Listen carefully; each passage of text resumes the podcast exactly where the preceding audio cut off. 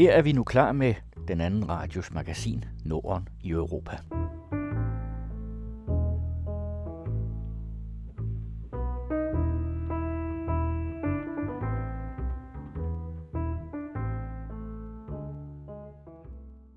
Velkommen til den anden radios programserie Norden i Europa, hvor vi lægger nogle af brikkerne til et billede af samspillet mellem Norden og Europa, historisk og aktuelt. Programmerne produceres med støtte fra Europanævnet og AP Møllerfonden. Mit navn er Jørgen Johansen.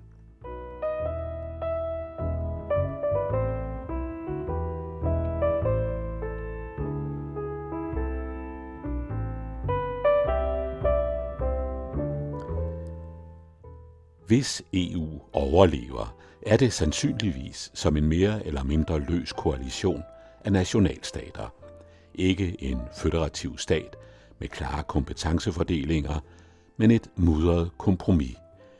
Med mindre det ligefrem lykkes en uheldig alliance af Vladimir Putin, Marine Le Pen, Viktor Orbán, britiske konservative, polske nationalpopulister og almindelig ligegyldighed blandt vælgerne – helt at få EU nedlagt. Nationalstaten har ikke blot overlevet, men er blevet det sejrende princip i Europa, såvel som i hele verden. Sådan skriver Uffe Østergaard mod slutningen af sin nye bog, Hvorhen Europa. Uffe Østergaard kan du høre om et øjeblik, og sidst i dette program kan du høre en kommentar af Ove Weiss, om nordisk im- og eksport af ligestilling.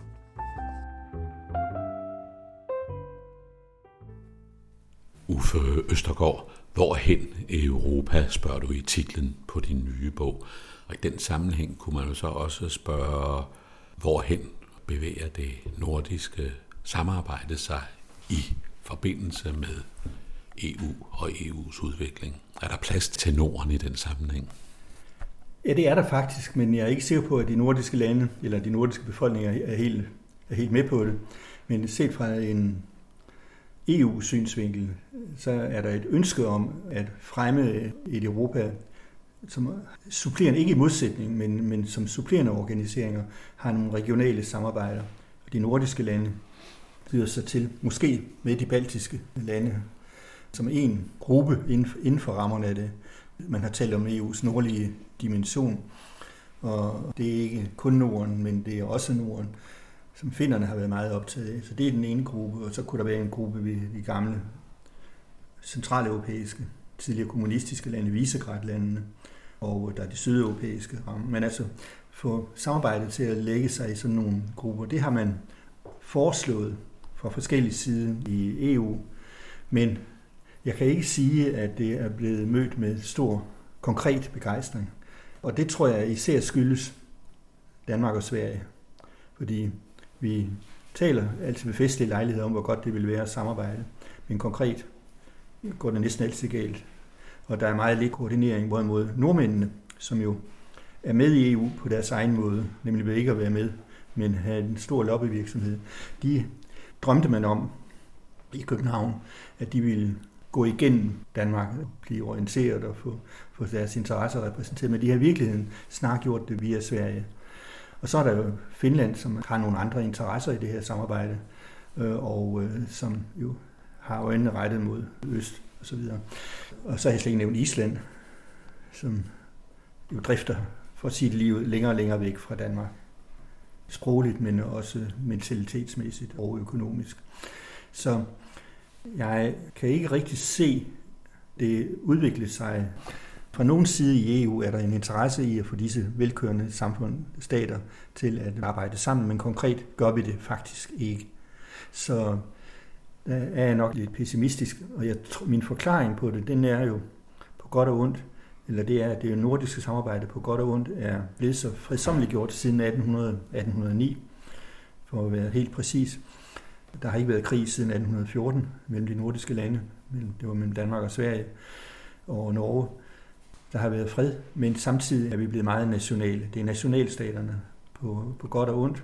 Og nationalstater taler om fælles interesser, men har svært ved at praktisere dem i fællesskab.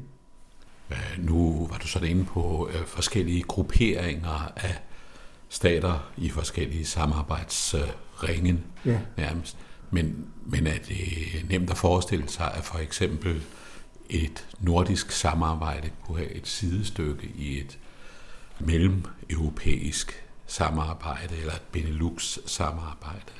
Ja, det har der jo været mange forslag om. Men i øjeblikket synes jeg egentlig, det ser snarere ud til, at det bliver det, jeg kaldte Visegrad-landet, altså Polen, Ungarn, Tjekkiet, Slovakiet og måske Kroatien. Det er ikke det samarbejde, der tegner sig aller, aller tydeligt. Det tegner sig snarere en mere nationalstatlig og højreorienteret retning under ledelse, eller, eller inspireret af Viktor Orbán i, øh, i Ungarn. Han har, fået, han fremlagt et program, men det gør han sammen med den polske regering, som nu har siddet ved, ved, ved magten i to og et halvt år, men også, og måske især med den nye italienske regering, Matteo Salvini. Det er det, der nu hedder Lega, tidligere hed Lega Nord. Og deres valgprogram var egentlig at komme ud af EU og ud af EU, men det har de helt ændret. Nu vil de reformere EU, de vil erobre magten i EU. Så nu begynder der pludselig at tegne sig nogle, nye, nogle alliancer mellem regeringspartierne i Polen og i Ungarn, Italien, oppositionspartiet Front National i Frankrig, Alternative for Deutschland i Tyskland, måske øh, Gerd, Wilders i, i, i Holland eller Nederlandene, og måske nogle flere. Så øh, jeg tror ikke, det bliver disse geografiske ringe, men det bliver politisk ideologisk. En forestilling om, hvordan skal Europa være, at det bliver det. Og, og der bliver de nordiske lande sat over for en vældig udfordring, fordi de vil jo have nationalstaternes Europa. L'Europe de Patrie, som den franske præsident de Gaulle sagde i begyndelsen af 60'erne, men, men med endnu mere, altså Europas, ja, jeg er fristet til at sige modarbejdende stater, fordi de får svært ved at optræde i fællesskab, men altså en, et nationalstatsligt begrundet fællesskab, mere end disse geografiske entiteter. Og så kan vi se, hvor efterlader det øh, dem på kanten af Europa, altså det gamle Jugoslavien. Kroatien er til synligheden ved at orientere sig i retning af, af de andre her, man taler om et samarbejde fra hav til hav. Øh, Østrig leger med tanken, men de er så smarte. De er både nationalstatslige og samtidig øh, har de en ung, smidig, konservativ politiker ved, ved magten, der hedder Guns, som er kansler. Der kan optræde eller opstå forskellige konstellationer, men det vil sætte de nordiske lande over for et valg, fordi i virkeligheden er vi mest enige med de nationalstatlige. Men samtidig er vi afhængige af Tyskland, som endnu, ingen ved, hvor Tyskland ender henne, men Frankrig under Macron vil jo reformere det europæiske samarbejde og speede det op og gøre det mere føderalt. Det vil de nordiske lande i hvert fald ikke. Så der blev vi stillet over for et øh, valg, og der har jeg en lurende mistanke om, at Danmark siger et og gør noget andet. Det første land, som Anders Samuelsen, udenrigsministeren, besøgte, det var Polen. Og jeg tror, der ligger et, et budskab i, i det, så vi taler ligesom Frankrig og Tyskland. Og det ser ud til, at Lars Lykkes Rasmussen som statsminister orienterer Venstre mere og mere i en øh, genorienterer Venstre og regeringen mere i en europæisk retning, EU-retning. Men i virkeligheden har vi hjertet i et løsere nationalstatligt funderet samarbejde. Så vi har hjertet det ene sted, og, og tungen det andet sted. Og hvor har vi hjernen? Det ved vi ikke helt rigtigt. Så det, jeg synes, det er svært at forudsige, hvor Norden... Jeg tror ikke, at Norden som Norden får en plads. Med mindre det så lykkes os at relancere Norden som et forbillede model at sige, at vi skal gribe sejlene på det europæiske samarbejde og sige, at det har været overdrevet på en lang række over, overdirigeret. Vi skal have det mere ned på niveau med det, der er det gode ved det nordiske, nordiske råds samarbejde, som er stærkt på det civilretslige. Så opgiver vi den store fælles udenrigspolitik og forsvarspolitik, og i øvrigt vil vi gerne have britterne med i det, set fra et nordisk synspunkt. Så igen, der, der synes jeg, at vi, vi, vi står i et vædested her i øjeblikket, og taler om Norden. Vi har meget at byde på, men jeg er ikke sikker på, at vi vil levere det. Og det, som Norden så vil have at byde på i den sammenhæng, hvordan ser du det? Ja, det har jo indtil for nylig været velfungerende, ret ukorrupte øh, samfund. Nu må vi jo så indrømme, at, at det med det ukorrupte er der blevet sat nogle spørgsmålstegn med, med Danske Banks hvidvaskningskrise, og nu har vi også opdaget, hvor ja, at der er jo en eller flere ansatte i Socialministeriet, der har tilegne sig øh, forbløffende store beløb. Så sådan noget, som vi plejer at sige, ikke kan lade sig gøre.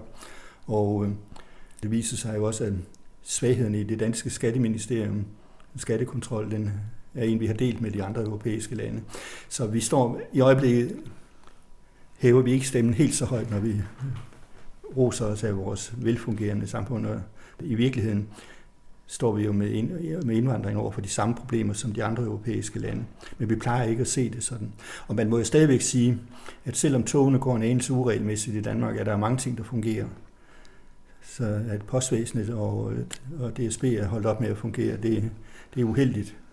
Men der er meget andet, der faktisk fungerer i de, alle de nordiske lande. Men er det et bidrag til EU's fremtid? Ja, det, det er det faktisk, fordi øh, altså, fungerende samfund er meget bedre end ufungerende samfund. Og vi har jo stadigvæk en tradition, som vi ser ud til at have eksporteret, og det er ustabile regeringer. Men de er jo ikke kun ustabile, fordi de skal vende sig til at øh, samarbejde over midten, altså over den ideologiske midte. Det er svenskerne løbet ind i øjeblikket. De har ikke fået det gjort endnu, og arbejder med, hvad den rigtige strategi er. Men altså, Sverige og Tyskland står for til meget sammenlignelige politiske problemstillinger. Frankrig er igen noget andet, men kun delvist, fordi Emmanuel Macron vandt til alles overraskelse præsidentvalget. Og det tror jeg skyldes mod en stor opposition, både til højre og venstre. Men han vandt. Men det skyldes det franske valgsystem, som er designet til at give netop en midterposition fordelene, fordi de stemmer i to omgange, og første gang stemmer man med hjertet, men med anden gang med hjernen, for at se, hvilken koalition vil vi gerne have ud af det. Og det virkede. Men nu, øh, hvor reformerne i Frankrig er ved at nærme sig realiseringen, så ryger hans Macrons opbakning jo, sådan som jeg havde regnet med det ville gøre, med det, det sker. Og han får jo samtidig ikke støtte fra de andre europæiske lande, her især Tyskland, til reformen af det europæiske.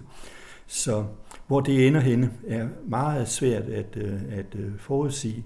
Der er meget stor enighed om, at man er nødt til at ændre den økonomiske politik i EU-området, euroområdet, men Tyskland vil ikke være med, og kan jo ikke rigtig levere magt i øjeblikket.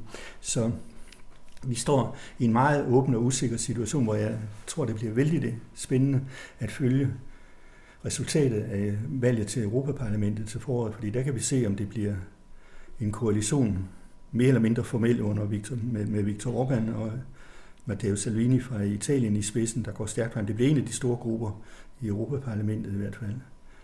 Og hvor kommer de nordiske lande så ind? Ja, der tror jeg, vi fordeler os efter forskellige interesser, og sådan som vi har gjort hele, hele tiden. Så jeg er ikke optimist på Nordens rolle, altså, og, og det hænger sammen med, eller bygger på den grundlæggende erfaring med, at de nordiske lande er velfungerende, men ikke gode til at samarbejde i den store politik, netop fordi vi er nationale. Og det har tjent os godt indadtil, men det gør det vanskeligt at levere et bidrag til en europæisk udvikling, en europæisk politik.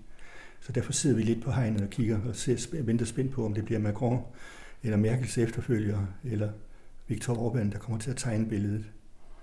Og så beklager vi, at britterne har pakket og øh, sejler vestpå ud i Atlanterhavet på egen hånd. Ja, for netop Brexit ser du som i virkeligheden et signal om, at EU måske er på vej mod sit det, endelige nederlag. Ja, det frygter jeg. Der er jo stadigvæk en del, der håber på, at britterne besinder sig og finder en model for at blive inden for rammerne af det europæiske samarbejde, og man finder en ordning, men det er jo, der er ikke unægteligt meget, der syder på, at det bliver et, ordnet Brexit, og slet og heller ikke på, at, at det lykkes at lave en ny folkeafstemning i, øh, i Storbritannien. Så jeg er bange for, at det bliver et Brexit, men bliver det hårdt eller blødt, det ved vi ikke, og hvordan får man det organiseret i detaljen. Der er masser af faldgrupper. Og det kan jo være, at der er nogen, der kommer med den rigtige løsning. Men, vi kommer, men uanset hvordan det kommer til at gå, så kommer vi til at savne britterne i det europæiske samarbejde. De har godt nok hele tiden været sig selv nærmest, men, men de har jo været gode til at holde det i en, ja, lad os sige det lige ud, nordisk liberal retning øh, og undgå den mest statsdirigerende tendens i de andre lande. Så jeg tror, Norden kommer til at savne britterne som allierede. Så ja, jeg kan ikke komme det nærmere end med at sige, at der er 50-50 chance eller risiko for, at, at, at EU falder fra hinanden. Og det er der, vi står med det hele, og det bliver spændende at se. Og jeg tror, at 2019 bliver et vigtigt år. Jeg talte med Uffe Østergaard med afsæt i hans nye bog, Hvorhen Europa.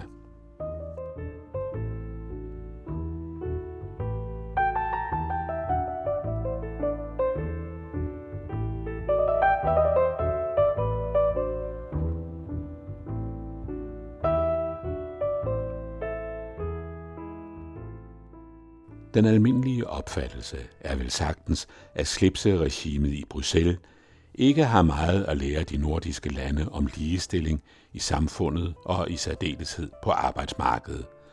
Og så er realiteten, at Danmark først vedtog ligelønsloven, da EU tvang Christiansborg til det. Ligestillingen i den nordiske model er, for enkelt sagt, importeret fra Europa. Men de senere år har Norden taget revanche. Flere nordiske lande er gået foran med ligestillingsinitiativer, som har spredt sig ikke alene til flere EU-lande, men videre ud i verden. Uwe Weiss orienterer om nordisk im- og eksport af ligestilling.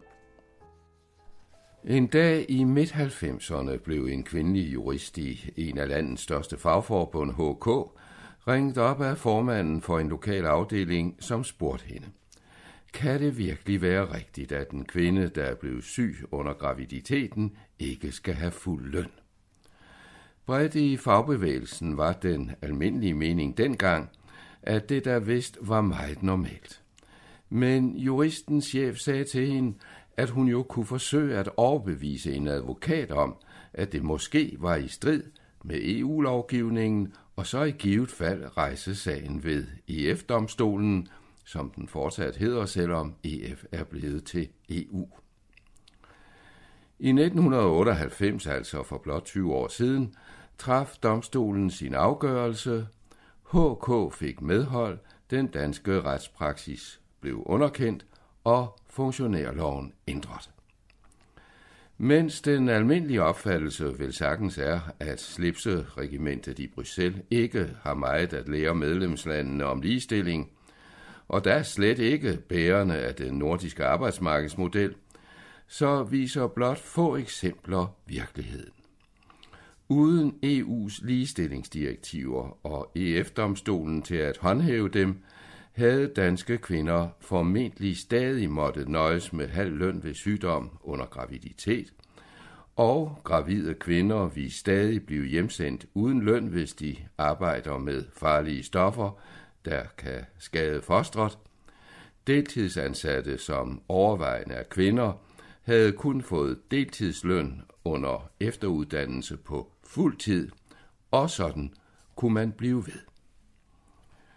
Realiteten er, at Danmark først vedtog ligelønsloven, da EU tvang Christiansborg til det. Ligestillingen i den nordiske model er, forenklet sagt, importeret fra Europa, hvor den kom ind at bagdøren, fordi Frankrig allerede i 1957 havde indført lige løn for mænd og kvinder. Da Romtraktaten for de seks blev forhandlet på plads, var Frankrig nemlig bange for, at lavere kvindelønninger i de fem andre EF-lande skulle forvride konkurrencen. Frankrig fik derfor indføjet en paragraf i Romtraktaten, det er paragraf 141 i den nuværende traktat, som forbyder kønsdiskrimination. Amsterdam-traktaten, underskrevet i 1997, nævner ligestilling som en af EU's værdier, og ligestilling er nu indskrevet i EU's charter for 2002 om unionens grundlæggende rettigheder. EU's betingelser for medlemskab lige fra underskrivelsen af Romtraktaten betød, at arbejdsmarkedets parter herhjemme, de to søjler i den nordiske model, allerede i 1973 afskaffede løntarifferne for kvinder – simpelthen som en af forudsætningerne for, at Danmark som første nordiske land kunne blive medlem af EF. Derfor betragtede man ligelønsloven, som blev vedtaget tre år senere, altså i 1976, som en ren formsag. Især fandt man det ikke nødvendigt at formulere loven, så den i overensstemmelse med EU-direktivet sikrede, citat, lige løn for lige arbejde af samme værdi. Netop formuleringen samme værdi blev et helt centralt stridspunkt mellem København og Bruxelles. Efter at den daværende regering støttet af arbejdsmarkedets to parter, LO og Dansk Arbejdsgiverforening, ignorerede adskillige henvendelser fra EU, endte det med, at kommissionen i 1979 anlagde sag mod Danmark for traktatbrud. Danmark tabte, og ligelønsloven blev revideret i 1986. Norge og Sverige, og i nogen grad Finland, har til gengæld udviklet metoder til at måle arbejdets værdi. Det har været brugt til at sikre reel ligeløn. Det har Danmark ikke gjort. Lønforskellene herhjemme skyldes først og fremmest det kønsopdelte arbejdsmarked, hvor typiske kvindejob aflønnes dårligere end typiske mandejob. Lønforskellene kan ikke dækkende forklares med forskelle i uddannelser. Man tjener for eksempel mindre som pædagog, et typisk kvindekvæg, end som faglært arbejder, som typisk er mandefag. Og det til trods for, at uddannelserne er lige lange. Har Norden således anført, at Danmark mere eller mindre frivilligt importeret ligestilling fra EU, er handelsbalancen, om man kan kalde den sådan, tippet de senere år, hvor flere nordiske lande er gået foran med ligestillingsinitiativer til eksport ikke alene til EU-landene, men videre ud i verden. Et enkelt, men godt eksempel er Island, hvor Altinget, en af verdens ældste folkeforsamlinger, fra årets begyndelse lovfæstede et ligelønscertifikat. Konkret betyder det, at arbejdspladser med flere end 25 ansatte over for det særlige ligestillingscenter skal fremlægge en plan med garanti for lige løn. Opfyldes kravene, tildeles virksomheden et ligelønscertifikat, som så over for kunder, samarbejdspartnere og ikke mindst nuværende og fremtidige medarbejdere kan synliggøre sit sociale ansvar. Det har inspireret Nordisk Råds velfærdsudvalg, som senere på året besøgte Island, til at foreslå et fælles nordisk ligelønscertifikat, ligesom flere EU-lande har vist interesse for den islandske lovgivning. Selvom arbejdet frem mod ligestilling har haft forskelligt tempo i de fem nordiske lande gennem flere årtier, udgør Norden i dag en af verdens mest ligestillede regioner. Det har fået Nordisk Råd til at udgive en fælles videnspublikation med en database, som i fem afsnit beskriver de vigtigste ligestillingsreformer det sidste halve hundrede år, som har ført til, at næsten 75 procent af kvinderne i Norden nu er i arbejde. Med hovedkonklusionen, at en familievenlig politik sætter gang i væksten, har de fire første afsnit følgende overskrifter, som siger noget om de mest effektive midler til øget vækst. 1.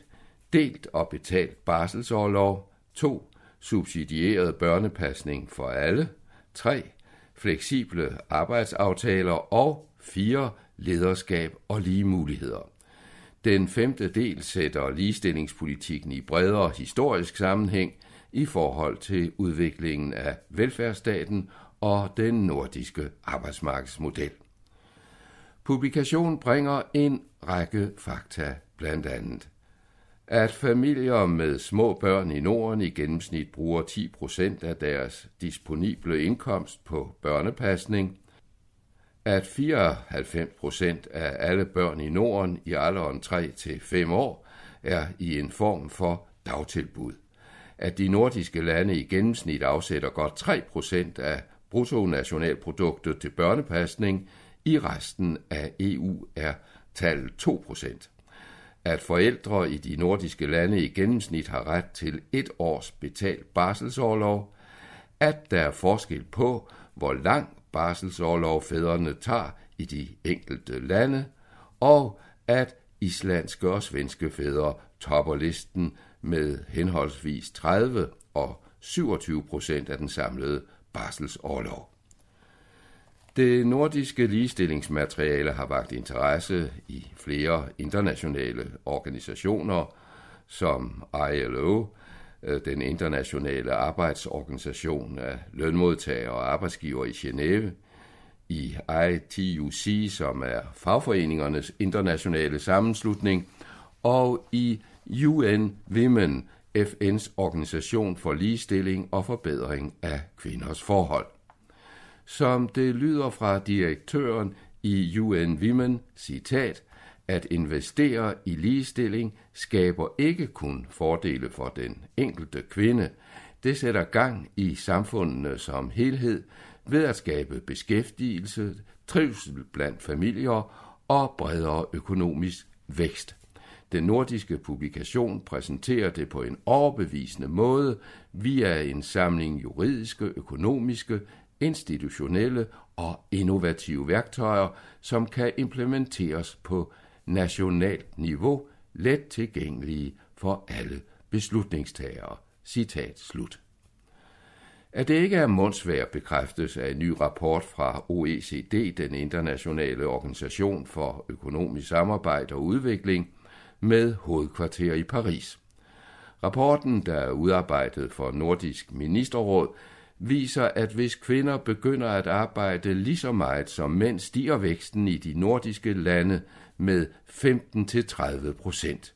I løbet af de sidste par årtier har stigningerne i kvindernes beskæftigelse bidraget med 10-20 procent af den årlige gennemsnitlige vækstrate.